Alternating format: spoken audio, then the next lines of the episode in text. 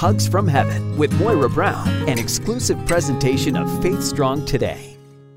The God of all comfort comforts us in all our troubles so that we can comfort others, Paul wrote to the Corinthians.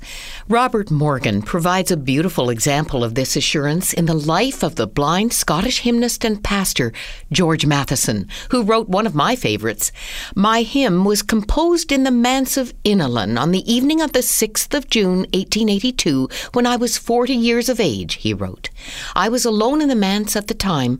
It was the night of my sister's marriage and the rest of the family were staying overnight in Glasgow, something happened to me, which was known only to myself, and which caused me the most severe mental suffering.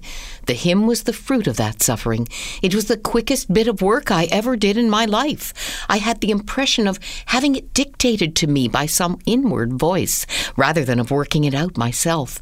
I am quite sure that the whole work was completed in five minutes, and equally sure that it never received at my hands any retouching or correction. O love that will not let me go, I rest my weary soul in thee.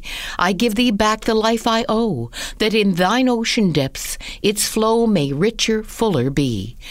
O light that followest all my way, I yield my flickering torch to thee.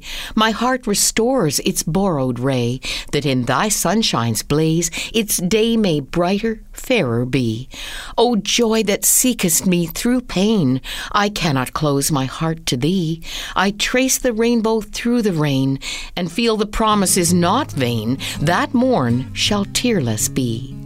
O cross that liftest up my head, I dare not ask to fly from thee.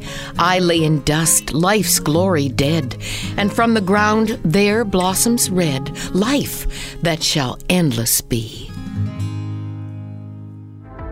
This has been Hugs from Heaven with Moira Brown, an exclusive presentation of FaithStrongToday.com.